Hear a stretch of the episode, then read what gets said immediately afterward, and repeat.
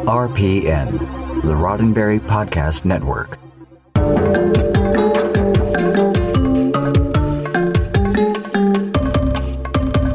Tuesday night at 7 p.m. Pacific, 10 p.m. Eastern. That is the time. The internet is the place. Star Trek is the topic. It is Mission Log Live. I'm Ken Ray.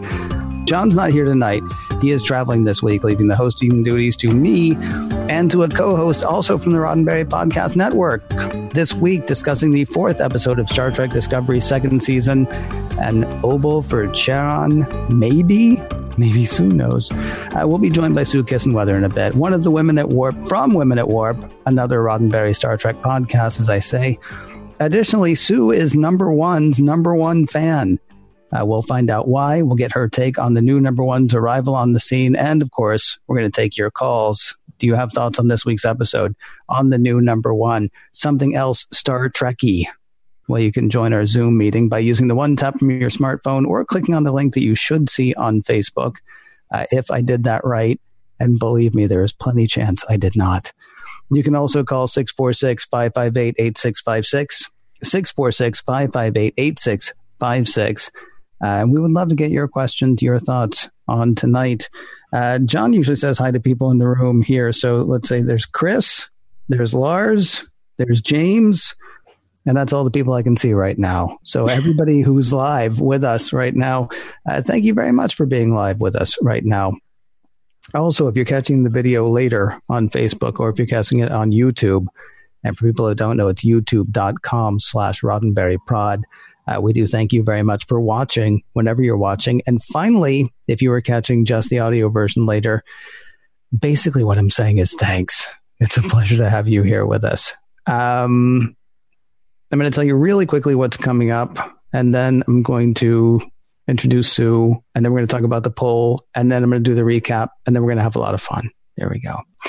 Uh, what's coming up uh, in the immediate future is more disco talk. Well, actually, in the immediate immediate future, John and I wrap up season two of Discovery, not Discovery, of Deep Space Nine uh, this Thursday, uh, wrapping up with the Jem'Hadar. So uh, that's coming up immediately for us. Next Tuesday, of course, we have another Discovery show, and then next Thursday at the not at the Roddenberry Nexus in Sansar, but at the new Roddenberry Theater in Sansar we're doing a screening of another uh, of another Roddenberry property. A few years ago, they did a film called The White Room, and we're going to be uh, we're going to be hosting a screening of that film. That's going to be Thursday, the 21st of February, 7 p.m. Pacific, 10 p.m. Eastern. And then we're very happy to have a guest joining us for that. Uh, Greg Abramowitz is going to be there. Uh, Greg works in film. He actually did uh, special effects for The White Room, or did effects. Well, aren't all effects special, really? Anyway, he did some work on the White Room, so he's going to be there to talk about that. And of course, we're going to be screening and hosting people there.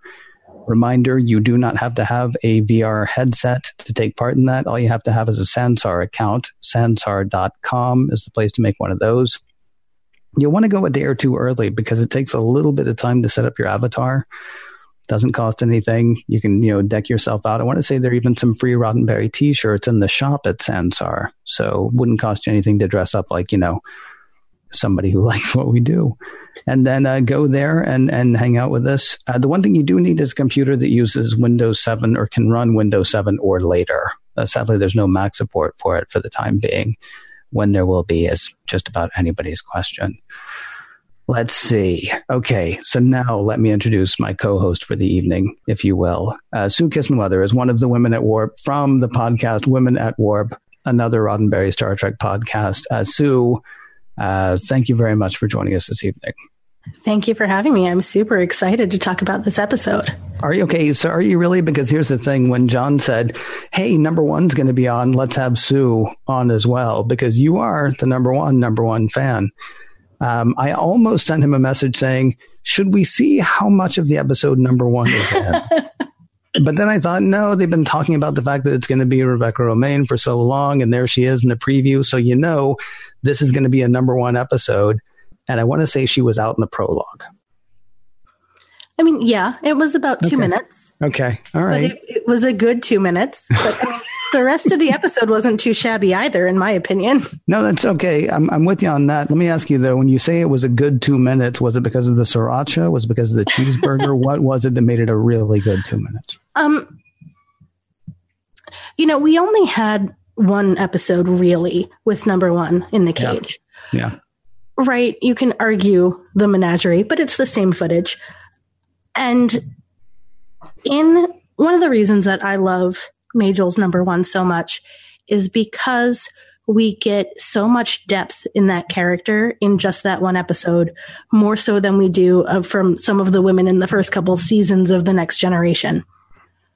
And I wanted to see that they would bring that to this new number one, to, to Rebecca Romijn's number one. And even though it was very short in this first episode she's in, I think they did that. And I think um, because the cage is about three or four years prior to what's happening in Discovery right now. Mm-hmm. I think we have seen how her relationship with Pike has grown.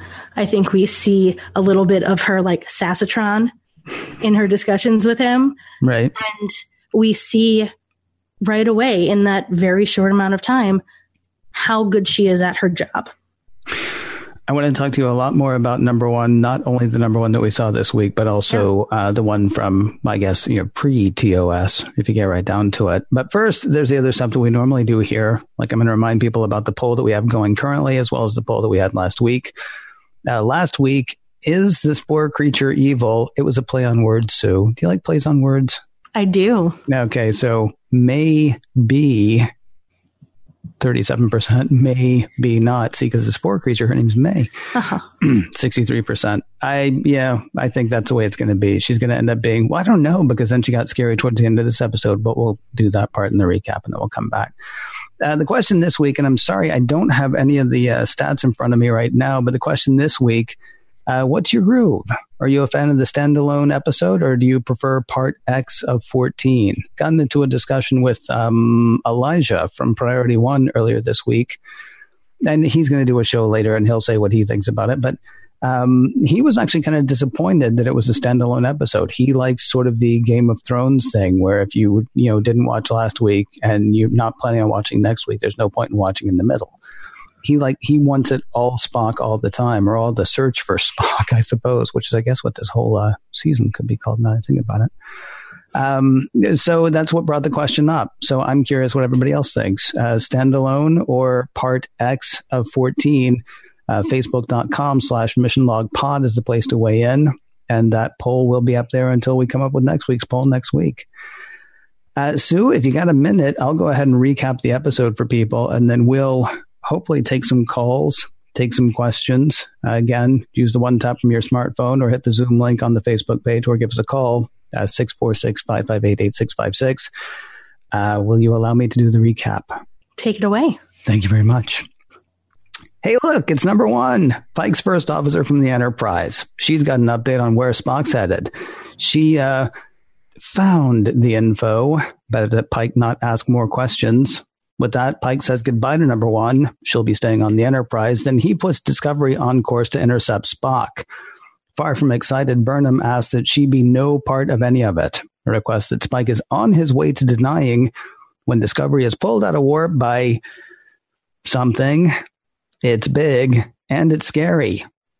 Also, the blobby thing that used to be Tilly's imaginary dead friend May is in quarantine, and Saru has a cold, and stuff's about to get crazy. The space thing that's grabbed Discovery is 100,000 years old, unlike anything Starfleet has ever seen. It's vibrating, maybe trying to communicate, though that idea is practically forgotten when the Universal Translator goes nuts. Everybody on the bridge and on the ship is speaking a different language.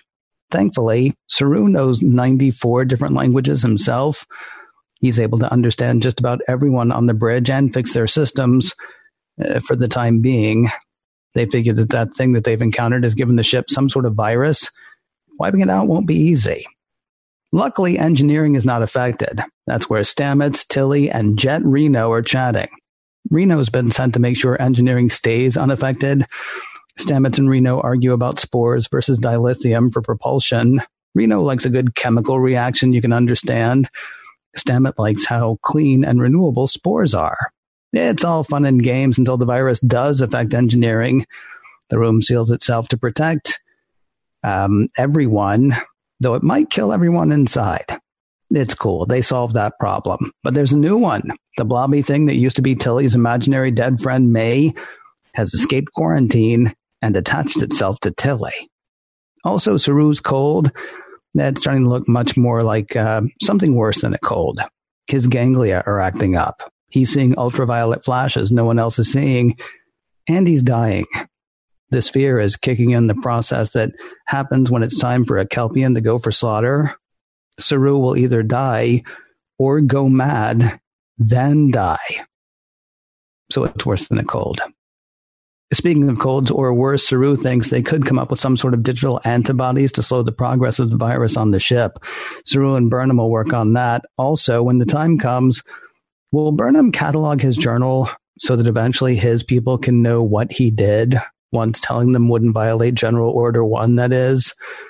Also, when the more immediate time comes, he'll want Burnham to cut off his threat ganglia and kill him. You know, to stop him from going mad.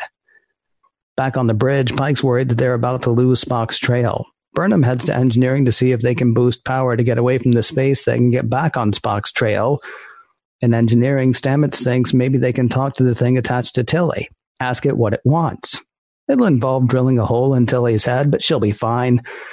And that gives Burnham the idea that maybe the space thing is trying to talk to them.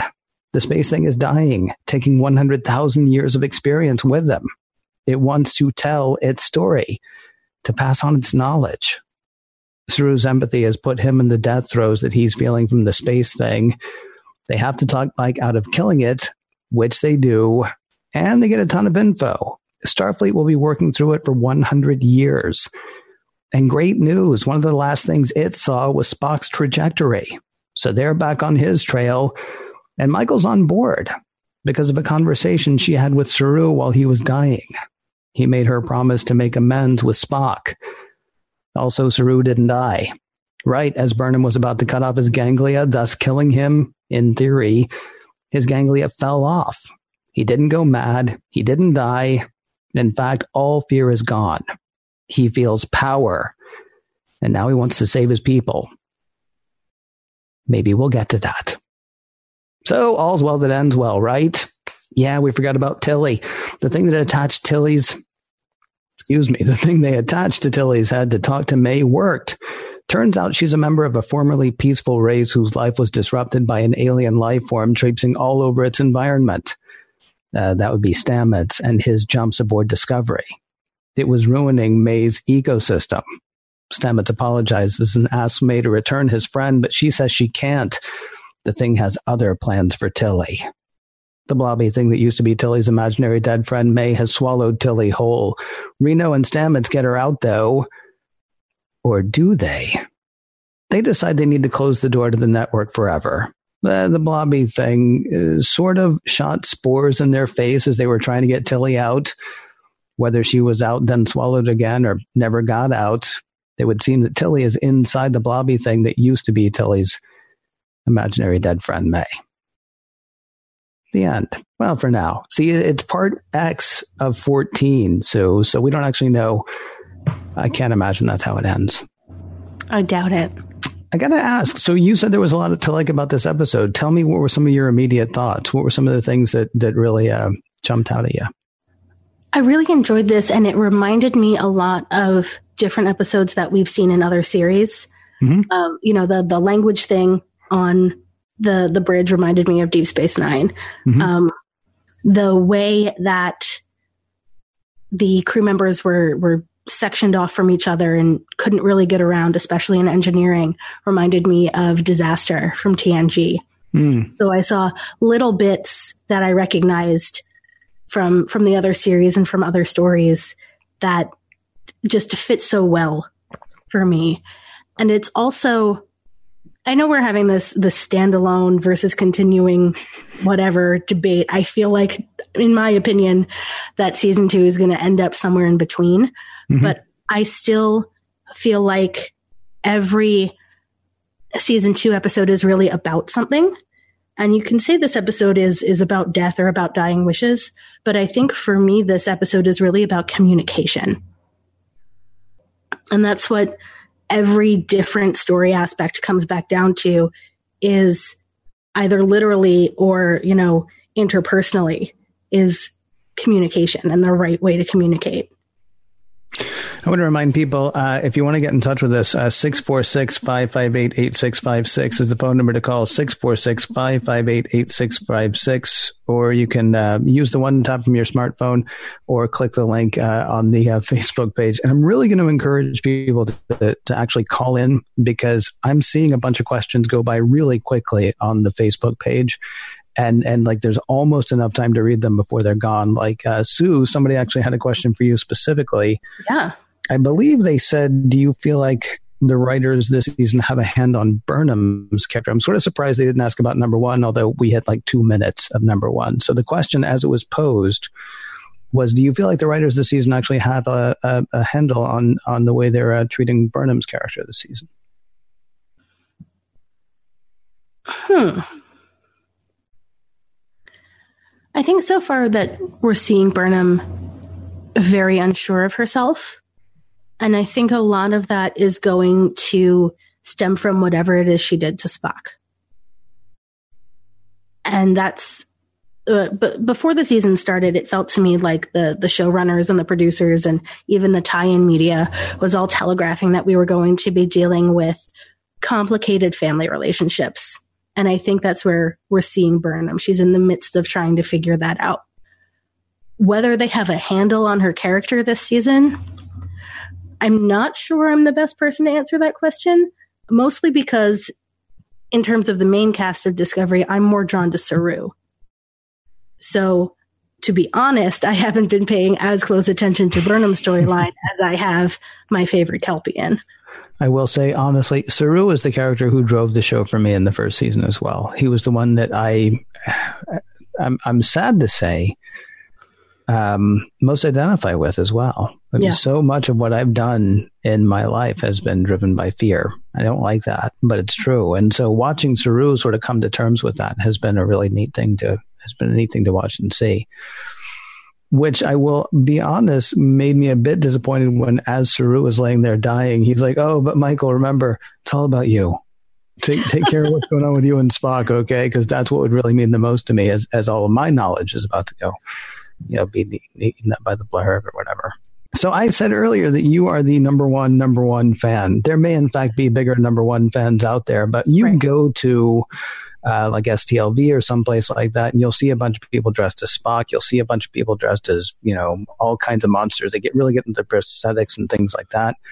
Uh, I want to say I saw two number ones earlier this year or last year at STLV, and you were mm-hmm. one of them.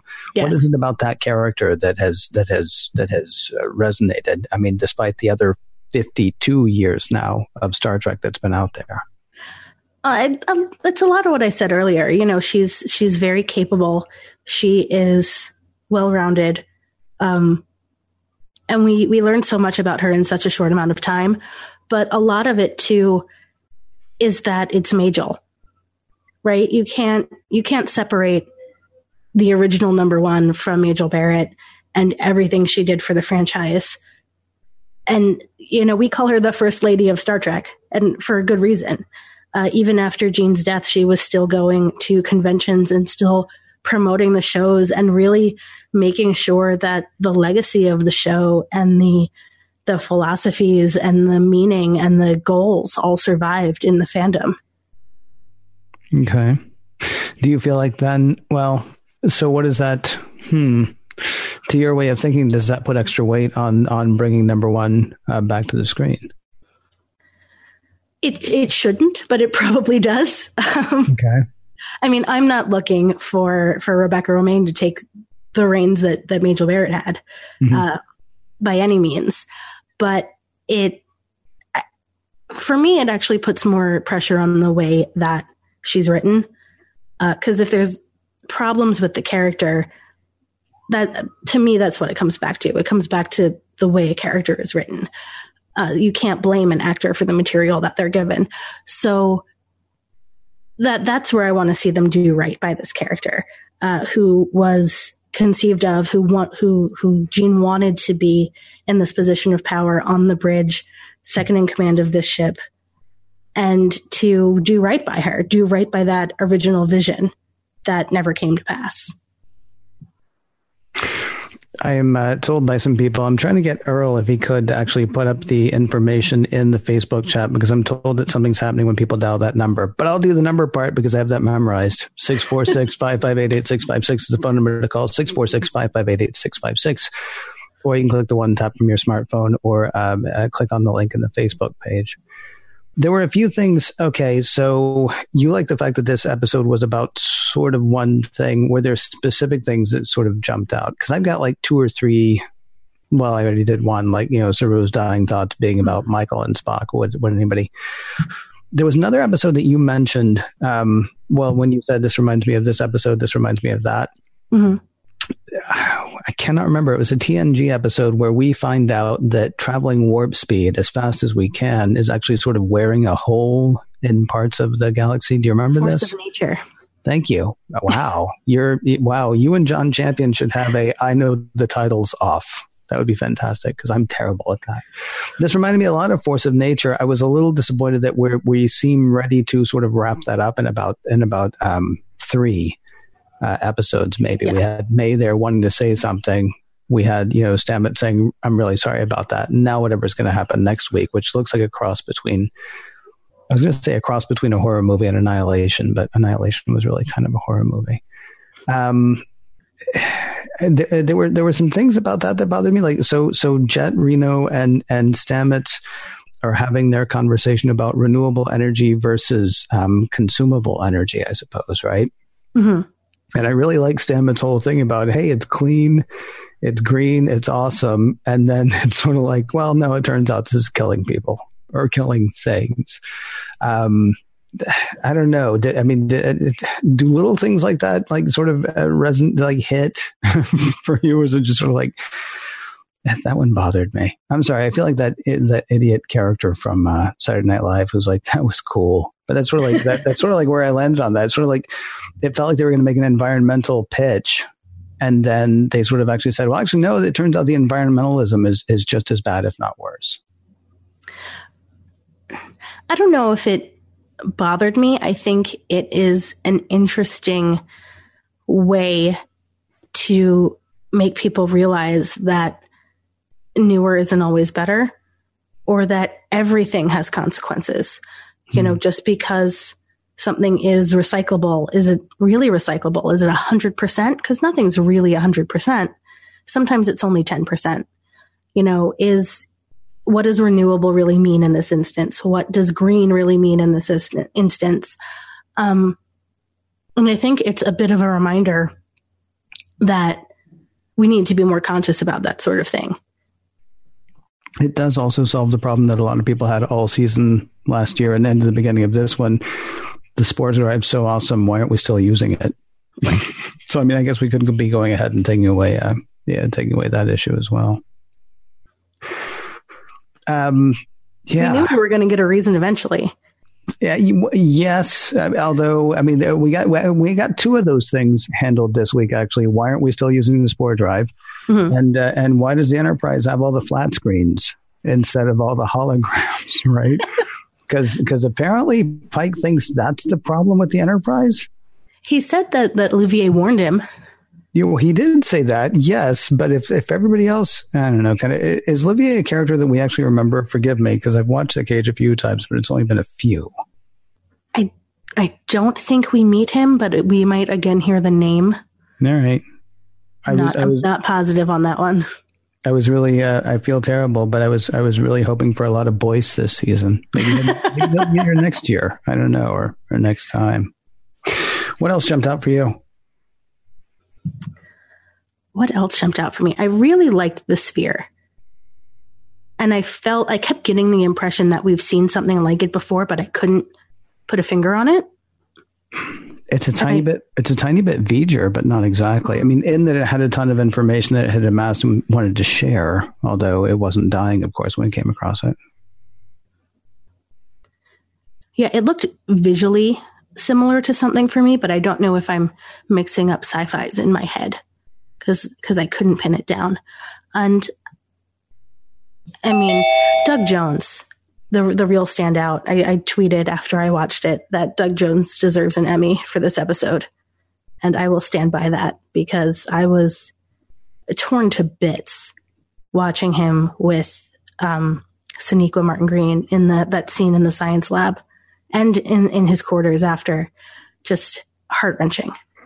He did do a very good job, and it's one of those things I've heard people talk about this. Maybe Elijah again from Priority One. I'm not sure, but I mean to be able to bring emotion when you're under about three uh, three inches of uh, of latex is, is, kind of incredible. A lot of it too. I mean, because he's just so he's so tall and so thin, you don't really think a lot about the physicality of what he does. I mean, except for the occasional like maybe sitting up a bit more straight or maybe a little something with his hands. But there was there was a lot of physicality in this, uh, and, in this episode as well. Especially showing that he's ill. Yes. Sorry, we're hearing a few things in the background because we actually have a caller, I think, lined up. I remind everybody else, though, who's thinking about calling, oh, you should do it because it's so much fun.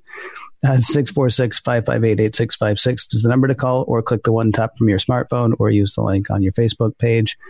Uh, Keith is standing by. How's it going, Keith? Uh, hey, Ken. Uh, nice to talk to you again. Hi, Sue. Nice to meet you. Uh, I was really, I know in the, the main thing I wanted to just say uh, about this episode, and it's almost at bunk bunk on the head level, but they talked at the beginning of the se- season that this se- season was going to have a lot to do with family and they really hit it with this one in the, whole scenes with Michael and Saru, and as also to a degree the scenes of Stamets and Tilly, that you have these family units forming within the crew, sometimes together, sometimes separate, but uh, I, it's uh, almost I, they pretty much said it almost that Michael and Saru have this brother sister sort of relationship going. And when you look back, every episode has had some family thing to it, whether it be L'Rell asking, being told, telling the Klingons to call her mother, or the first episode being called brother, or uh, Amanda coming back. Uh, there's very, very strong family messaging across every episode so far. That's really interesting. It hadn't hadn't occurred to me. Well, it hadn't occurred to me. I mean, the I mean, when you say it that way, it's very obvious that there is that family string, but I hadn't really, hadn't felt it, I guess, so much. Uh, what about you, Sue? Yeah, I definitely see that there. And, you know, the, the novels they released leading up to this season were a lot about Tilly and her mother and the, the difficulty that she had in her family growing up. So I, I do think that the, the writers of this season are, are leaning hard on exploring those family relationships. Hmm. Is that uh, what I've been wondering about? Because last season, and I haven't I haven't heard any spoilers, so I don't know. But last season, we basically had. I mean, it was one long season, but it was divided up. We got we, all of a sudden we're in the mirror universe, and part two of the season was a very different thing mm-hmm. than part one of Discovery. Do you think the family thing goes all the way through, or do we get to a point where okay, now we've got Spock, now we're all back together, and we still have this red edge thing to solve? I think the family thing might start to wrap up for Burnham and Spock, but there's a lot more going on on that ship. There, there is Tilly and her mother. You know, we saw in Short Treks. We might see her again. Uh, there's um, Stamets deciding if he wants to stay on the ship because he's lost his family. And mm. there are hmm. the, the, other relationships that are forged on that ship. There's um, Saru, we know we're going back to Kaminar because they've told us that. uh, we know we're going to see his sister again because they've told us that. So there's definitely going to be a lot more to deal with, and it's not just about you know Spock's family. It's uh, the, the thing with Kaminar is actually really strange too because obviously Starfleet has known for a while that that was going on, right? I mean, when when Lieutenant Georgiou, I guess, came down and picked up uh, picked up uh, Saru, I mean, they they kind of had an idea of what's been going on there. Um, I will say honestly, I'm glad it looks like we're going to get to go back and have him take care of his family. I wonder though, is that going to happen on screen or is that going to happen in a novel, or do we know that for certain? Have we heard? Uh, if you watch some of the the next time trailers, they've shown in brief shots you see Saru with his sister in the uh, um, transporter room. So she makes it onto the Discovery. Hey, uh, Keith, was there anything else on your mind this evening? Uh, no, that pretty much covers it. I don't want to take up too much of your time, but thank you so much for letting me be part of the show again. Well, it's always a it's always a pleasure when you call in. I do appreciate it. All right, thanks, Ken. Uh, 646 558 8656 is the phone number to call 646 558 8656. Or we do also have um, you know ways that people can join on video, uh, just the way Keith did a moment ago. So I'm picking up names, I think, as people are calling in. I believe there is a Karen on the line. Hi, this is Karen. Hey, excellent. There is a Karen on the line. Fantastic. How's it going tonight? Good. Good. What's on your mind this evening? Well, I had some of the same observations that Keith just had about the family relationships. I mean, that there's been this mini arc going on of, you know, the definitely strong relationships. Kind of connected to that, I think I've heard the word love more in Discovery than I ever heard in almost any other Trek. It's been very, you know, um, really interesting how strong these bonds are. And I really, I know uh, people, some people are like, oh, did he really have to use the drill? But I loved the space oddity scene. Um, I loved that. To me, that's the way Paul Stamets could tell Tilly he loved her, and she says she knows. You know, something that in his character he wouldn't necessarily come out like Michael and say it. You know, that was very. I just thought that was very touching, and just a lot of this episode was touching in that way, and I really appreciated it. I just thought this was a lovely episode all the way around, and I I loved uh, all of the the universal translator uh, look at what would happen if that break broke down. You know. Mm-hmm. Um, very interesting to to see that. It's like, yeah, you know, it's a complicated thing. I actually found myself wondering if anybody was speaking a language that they actually spoke which I know is kind of weird, but like, does Pike speak French? Like, I'm not, I know. Yeah, I don't was, know. I wondered that too. That was a um the last time I remember seeing the Universal Translator. I mean, well, I mean, Sue of course mentioned the the DS9 episode earlier, but um in Star Trek Beyond, I think when when uh, that character uh, beamed onto the ship and was trying to talk and the lips didn't quite sync up and, and the words were having trouble catching up. That was, that was actually a really neat, and there's almost nothing to, there weren't really effects for all intents and purposes, with the exception of the, um, of the subtitles. Um, but that was a, that was a, that was a wonderful bit of, uh, yeah, that was wonderful bit of uh, science fiction uh, mind bleepery, as, mm-hmm. as John and I are fond of saying. I think it bothered people. Some I've seen comments about the lips and and you know that they they weren't off sync uh, with what what was coming out of their mouths. But I'm like, that's just to me that's a conceit. You just have to give the show, you know, that they're actually speaking how they would normally speak, and another language. You know, all these different languages are coming out. but uh, it it was really, I really enjoyed that aspect of it too. I mean, there were just so many aspects of this of this episode that I loved.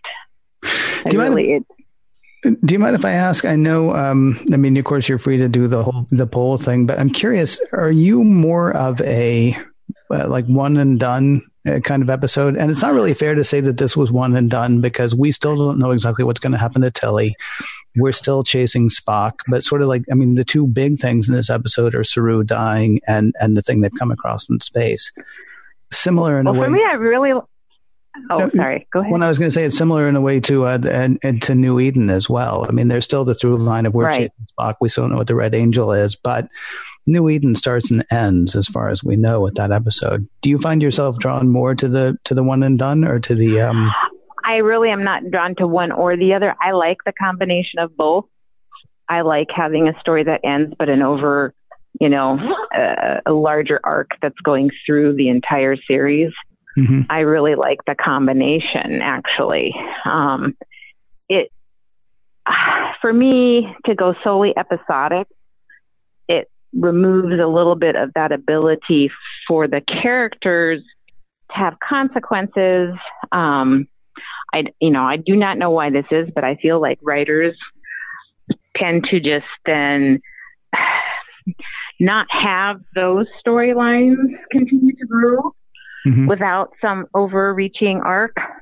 But I, I think that I do feel like they have to pack a lot in because of the size of the season, you know, and the amount of story they want to tell. It doesn't allow for as much breathing. But I thought for me, this week really hit a pretty good pace, a pretty good combination of that. You had your scenes that had a little more uh, breath to them, but you also had enough pace to drive the stories forward. So I I thought they did a really good job this week combining those two things. But I really don't have a preference of one to the other. I think that it's a, a really good combination because then you can have. But I do feel like there might be things that will come forward. I feel like they needed the the asteroid to solve the problem in New Eden, mm. and I kind of wonder if coming forward, it was very significant to me that Jacob in New in New Eden said, "I, I, you know, he was very certain he would see Christopher Pike again." True. And I thought that was like, is he the next piece of the puzzle going forward? Like, are there going to, is that, I don't know. I don't think we have enough episodes to, to know that that's something that's happening, but it kind of feels like it is. And that was very specific. I did want to bring up one thing about speaking of lines that you're like, that seems real specific. Um, but Stamets, when he is talking to May through Tilly, he says, I should have known better. I did know better about the destruction. So I feel like there's something something in there and maybe that's why he was so angry when he got out of the spore room that first time and he didn't want to talk to Tilly. He was really upset and we all didn't know what he was upset about.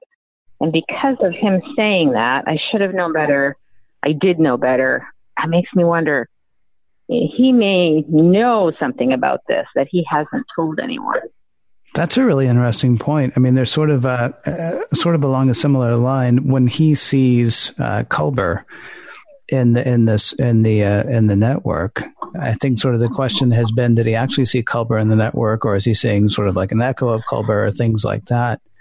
I've been really curious about his exit from the from the spore room as well. I, I, guess that was in the second episode. I can't remember if that was first or second episode of the season, but um, that will be an interesting thing that I hope we get to. Uh, I hope we get to revisit. They've well, I wonder because they seemed real specific. Yeah. Yeah. I'm sorry. What were you going to say, Sue? They've also crossed some ethical lines before with the spore drive and and Fluffy slash Ripper, whichever name you choose. Mm. Uh, and I I think he could be referring partially to that as well. But I would also agree. I think there's something that he in particular knows about the mycelial network that he hasn't divulged. Yeah, I think it's very possible. Anything else on your mind tonight, Karen? Oh, no. I uh, will let someone else get a chance. I think there's several people here, but I really enjoyed this week's episode and I am really psyched for the episode coming up. All right. Well, thank you very much, and thank you very thank you for calling in. Please do uh, give us a call back sometime. Okay. I will. Very cool. Uh, 646 558 8656 is the phone number to call 646 558 8656, or you can click on the uh, link on the Facebook page or tap the one tap from your smartphone, and you could be on with us. Oh, golly, momentarily. Uh, John is going to be coming up in just a second, not champion, but another one. And John's going to be coming up in just a moment. I want to ask you really quickly, though, Sue. Yeah. Somebody asked earlier specifically about uh, about the writing for Burnham. How are you feeling about the writing for all of season two to this point? I mean, it's it, it strikes me as markedly different from last year. I'm curious. Uh, I'm curious what your thoughts are now. It's not nearly as dark, right? And um, I I am a fan of not nearly as dark. Yeah. Uh, I uh, this is you know obviously personal opinion, but I still feel like I have to qualify that. I'm I'm kind of over grim dark in my TV. Mm-hmm. I, I want something both story bright and visually bright. I get I find when when even visually uh, a, a show is dark, I lose interest, and that could just be my terrible eyesight. But I'm I'm much happier with with the the look of the show this year. I feel like everything has a brighter feeling that way. I feel like the the dialogue is a lot brighter and a lot not nicer, but more more familial. If we can follow that thread on the ship, sure. you know, uh, Stamets is still like grumpy and sarcastic, but we know maybe it's because we know him more that we know he's not mean about it. You know? it, it strikes me that he is uh, grumpy and sarcastic, and maybe this is something we learned last year. He's grumpy and sarcastic if he doesn't know you. That's going to be his default position. I mean, he's been very much very warm with Tilly. And the, the only thing I can even think of that he said so far was the very first episode where he made her repeat, I will say, uh, fewer words, I yes. believe it was, or something along those lines. Otherwise, he's been very kind and very nice with everyone except for uh, Reno. But mm-hmm. then, I mean, they were like, it's it's exactly as she said, like, oh, you're you're the funny one until somebody says something you don't like, and then you get, you know, kind of mean in a way. I think it's it, the reason I wanted to ask you that question is I was thinking about uh, again this this poll question that we have. do you like the one and done, or do you like the continuing thing? And I'm thinking, I like the I like the one and done because we get to you know sort of a happier, uh, not a happier place, but we get to a resolution that's not you know it looks like things are going to be okay, and then they're dark, and then it looks like they're okay, and then they're darker, and then and then things get bad, right? But I don't know if that's if that's a function of of one and out, or if that's a function of the writers are not necessarily going as dark this year. So yeah, I like I like this setup. Um, that there are a couple larger issues that we have to deal with. You know, there's finding Spock. There are these seven signals. There's the Red Angel. Mm-hmm. But then each episode, there's also something immediate we can deal with. Mm-hmm. So while you you have this longer problem, you have little wins along the way. Yeah. And that helps you create those moments of lightness and those moments of relief. I'm not nearly as exhausted watching season two as I was at the end of every episode of season one. Yeah. It seems, or almost every episode. Honestly, I think this is probably why it's sticking in my head as well. My two favorite episodes last year were the two standalone episodes. Uh, yeah. The one that Pavo and I am having trouble remembering right now what the other one was, but they were they were my favorites. Madness to make the sanest man go mad, or magic to make the sanest man go mad. The time loop one. It might have been that one. It might have been that one. Yeah, because that was pretty much standalone. You're right. Yeah, I think that was probably it. Uh, I'll have to go back and watch sometime and know for sure. Um, 646 558 8656 is the phone number to call 646 558 8656, or you can tap uh, the link in the Facebook chat, or you can click the one tap from your smartphone and join us. Uh, it was it was John I mentioned earlier was going to or had called in, and he has, and he's on the line now. Good evening, John. hey Ken. Uh, hey John. How you doing? Nice. Hey Sue. Hi. Um, you said at the top of the podcast that you were a, a big fan of number one. And in the run up to this week's episode, and we all we were all excited to even get a glimpse of her in this episode. And I found myself in a couple of really interesting discussions, and I wanted to run one of the one of the premises by you because I'd love to get your take on it. All right. And that's her name um, you know, I heard a lot of people, uh, there were people and friends of mine that I interacted with in the run up to this that were like hopeful that they'd give her a name. And I was one of the people that was like, no, don't give her a name. It's the worst thing you can do. Uh, cause I like that little bit of, uh, I like that little bit of mystery, you know, like Rhoda's doorman or Vera on Cheers. I just love the idea that we'll never know what her name is. But, um, there was a podcast uh, quite a while ago now, uh, Larry Nemecek's Trek Files, and uh, John, of course, is the co-host of that. Um, and it was an early one where they had DC Fontana on, and they were discussing the origins of Star Trek, going back to like the pre-Bible days uh, of the series, 63, 64, and the idea that number one, if they had gone to series, would never have actually had a name. It turns out that number one according to DC, was never the naval or even the Star Trek The Next Generation parlance of calling your first officer number one.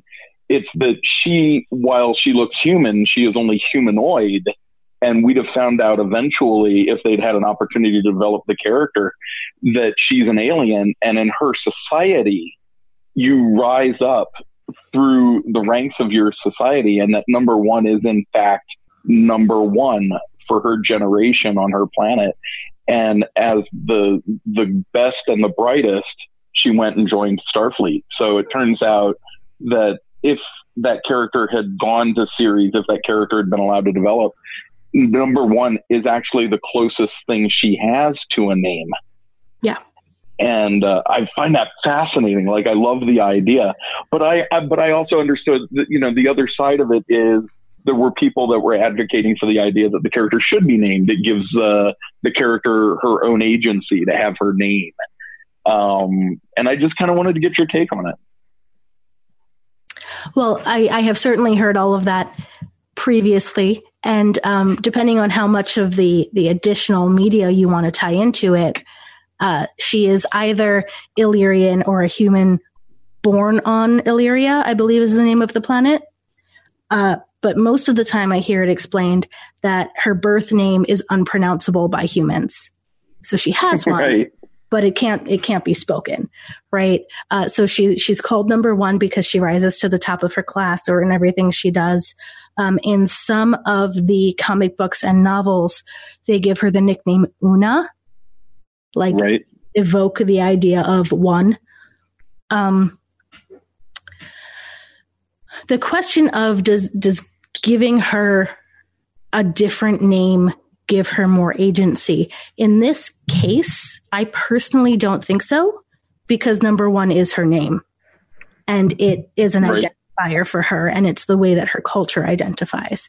If she were the only one like that or if she were, you know, a, a group of kids that were taken out and only referred to by numbers, whereas everybody else had a name, you might have a different story there. But in, in this particular case, the way that they've they've set up the culture and the way that they've given this character a backstory, I don't necessarily have a problem with it. Other than that, you know, in universe, are you really going to sit down and talk to your friend and call them number one? You know, it's it's a little cumbersome after a while. I would hope they, they would have found something else to call her, even if they made She's the nickname. you know, she- it's not your real name, but you can call me this. And that also gives her uh, a choice, especially if she's the one saying, you can refer to me as this. My, my chosen name, the name that I choose to go by is Una or is, there are a few others. I don't remember quite what they were. I Can just I- thought of something that would sound potentially really clumsy, which would be like Commander Number One. Yeah. I mean, it makes you wonder what would a what would a subordinate refer to her as, right?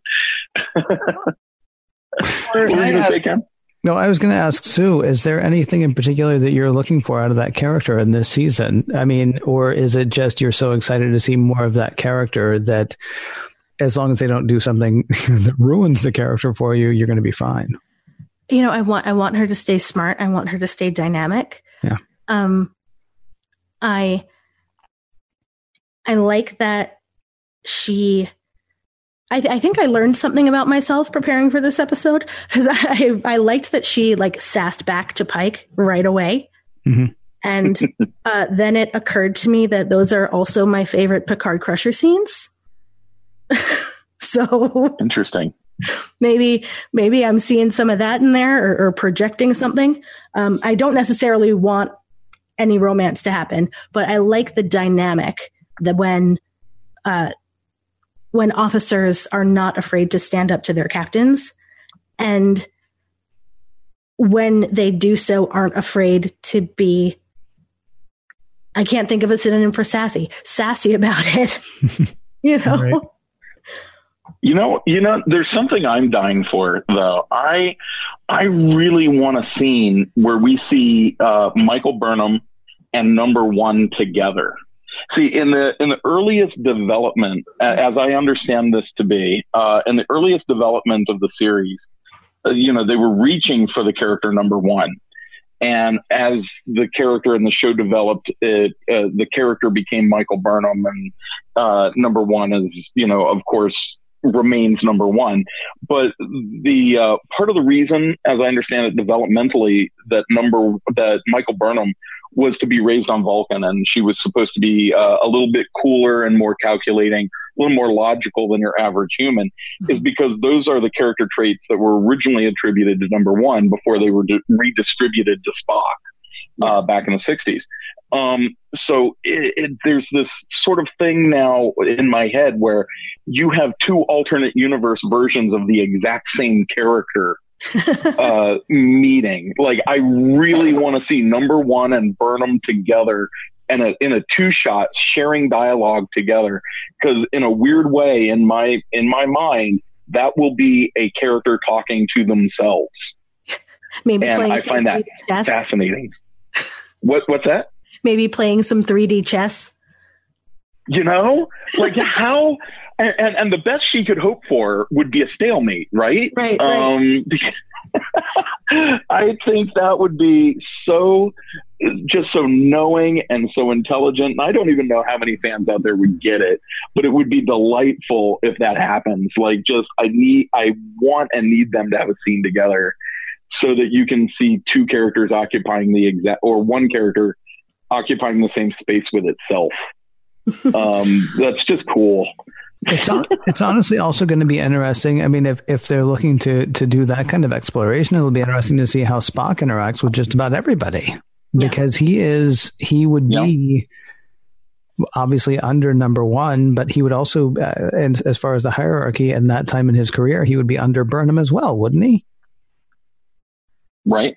Yeah. Well, and and, and in a meta sort of way, again, those logical calculating computer like aspects of number one's personality uh, were transferred to Spock as the studio rejected number one and, you know, uh, Gene went with Spock. So I guess I suppose I, I hadn't thought it fully through until you, you mentioned it. But if you've got a scene with the three of them in it, how bizarre is that going to be? Well, the Spock we had in the cage was much more emotional than the Spock we came to know over the three years right? of TOS. So I don't think we can expect to see that that logical distanced Spock that we that we think of. I think we've still got the younger Spock who hasn't quite embraced those teachings yet. And the women. And we've also seen in the uh, the women. Thank you for that. And we've also seen in the trailer, of course, he's smiling. Or in the trailers from this season, yeah. he's smiling as well. Hey, John, is there anything else you want to hit before I say thank you very much for calling? And I would love it. no, no, I'm good. Go go on and have some fun. Well, Thanks, guys.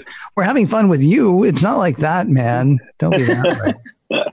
Thank you very much, John. Hey, I want to really quickly uh, remind people about something coming up after this show. And then I want to give you something to do Saturday as well. After this show, stay on Facebook and catch the live recording of Priority One, a Roddenberry Star Trek podcast, including uh, parts of episode 400, which drops this weekend. So normally on a Tuesday night, 11:30 Eastern, 8:30 Pacific, Elijah, Kenna, and Anthony bring you news from all over the Star Trek multiverse. So you can catch it streaming live as it happens on uh, facebook.com slash priority one podcast tonight. If you can't stay up uh, for it live, uh, there are links aplenty at podcast.roddenberry.com. You'll find, you know, this show, uh, Women at Warp, uh, Priority One, the Trek Files, all the shows. So you can catch the show that they're recording tonight uh, later. Now, one other thing to let you know about, as I mentioned, uh, episode 400 hits this week, and to mark the occasion, uh, the Priority One team is doing a 12 hour marathon this Saturday, the 16th of February, from 1 p.m. Eastern till 1 a.m. Eastern, which is just a ton. Uh, they'll be live on Twitch, Facebook, Periscope, and YouTube, uh, playing games like Star Trek Online, uh, Star Trek Bridge Crew VR. They'll be exploring uh, Sansar's Roddenberry Nexus. Hey, hey and they'll be playing the RPG Star Trek Adventures, and you know who knows what else they'll get up to. It's twelve hours for crying out loud, and they're doing that for a cause. Uh, they're going to raise money via Extra Life for the Children's Hospital of Philadelphia. More information about that at facebook.com slash priority one podcast. Uh, 12 hours this weekend. Tune in live. Twitch, Facebook, Periscope, YouTube. More info about all of it, including the fundraiser for the Children's Hospital of Philadelphia, can be found at facebook.com slash priority one podcast. You mentioned, uh, Sue, uh, Sue Kisenwether from Women at Warp, uh, spending the last five minutes or so with us uh, on tonight's episode. You mentioned novels and, and comics and things like that. Mm-hmm. Um, one problem that I've been having with this season is all of a sudden Michael Burnham seems unable to even mention Spock's name. But when we read, was it Desperate Hours? I believe it was Desperate Hours, was the first Discovery novel that came yes. out. It had Pike, a very different Pike than Anson Mount is playing. Mm-hmm. Um, while while Spock and Burnham weren't necessarily comfy, they also weren't like, I can't even be in the same room with you. I'm trying to remember, did we get number one in that novel? Yes, we did, I think. Okay. Remind me. Cause, okay, you think. So, yeah, see, I'm having okay. the same problem. I'm like, I know Pike was there. I know Georgiou was there. I know Saru and everybody else was there. I don't remember if number one was there or not. I do know there was no Boyce. I think that I might be mashing it up in my brain with the Captain to Captain books they released for the 50th anniversary. Okay. Yeah, I don't. I don't know. Been in books recently. I I don't know for sure that okay. she was in that first Discovery book, but yeah, I I noticed that as well. I mean, we have in that book Burnham and and Spock working together mm-hmm. on their mission that's supposed to happen just a year or so before Battle of the Binary Stars. And yet we have in, in the series now Burnham saying, I haven't spoken to him in years. Yeah. So yeah, well, except for I that one they changed time. their mind after that book was that. published. yeah, I guess so. That's kind of odd. I will say, um, I didn't ask you what you what your feeling has been about Pike to this point. I was not a fan of the Pike in that book. There was something about him that was just he just seemed it seemed like that book was really about Burnham, Georgiou, and Spock, and Pike was almost like a was almost like backdrop in a way. I've been really happy with Pike this year. So, at the risk of coloring your response, what do you think of Pike? I am also very happy with Captain Pike. Oh, cool! I think yeah. Anson Mount is is crushing it mm-hmm. for sure. Yeah, and yeah, he brings a and and of course it's it's kind of like when they came in. I guess at the end of the first episode, when when Pike was like, "Where does somebody sit here?" and the answer was, "Well, nobody sits here because Lorca wasn't that kind of guy." I mean, maybe you could almost have Jellico in there and think, "Oh, this guy's great," you know, compared to compared to Lorca, certainly. I so, think the bit that totally ahead, encapsulates this Pike is when he says, "Skip the ranks; they don't matter." Hmm. That's really interesting. That's right. When he went around, but he did want to know everybody's name, mm-hmm. and he's been using them all quite a bit, uh, quite a bit as well. Well, we are just about at the end. Um, I think people have heard us. Well, I know we've had uh, other guests from Women at Warp on before, and I know people have heard us talk about the Roddenberry Podcast Network. But please, won't you, if there's any place you would like for people to find you, uh, to follow you, and of course, if you want to give the elevator pitch for Women at Warp, uh, now would be the chance. Yeah, Women at Warp. We are a feminist Star Trek podcast here on the Roddenberry Podcast Network. Uh, we, we, now I can't speak. We release every other week, and um, have some some interesting stuff in the works. So you can find the website over at womenatwarp.com. We also have a blog where we have contributing writers and we have recaps of every uh, Discovery episode, usually the day after they air and they're also usually pretty snarky if you you like your trek with a side of snark. And uh, in particular, if uh, fandom history is your jam, as it is mine, I recently published an article in a fanzine called Journey Planet that is a brief history of Star Trek fandom. So you can check that out too. Very cool. Well, I can't thank you enough for. I know I started off a little uh, what's the word I'm looking for? Hinky for this episode, but I can't thank you enough for uh, for filling in for John. And uh, why don't you do it next week and the week after? And uh, you know, we'll we'll see. I've got plenty of blazers. Excellent, fantastic. All right, and me, me without mine. Mission Log Live is produced by Roddenberry Entertainment. Executive producer Rod Roddenberry. Technical production this week. Again, a huge thanks to Earl Green for for doing what he does. Uh, we would love it if you would check out, um, you know, podcast.roddenberry.com. I'm skipping that part. We need to take that part out of there. podcast.roddenberry.com. As Sue just mentioned, I mean, there's Women at Warp. There are the Trek files. There is uh, there's uh, Mission Log Live. Uh, there's Mission Log. And I know I'm forgetting one. Oh, Priority One, which is coming up in a few minutes. Thanks to everybody who joined us live. Thanks to everybody who's joining us later. And we will talk to you next week.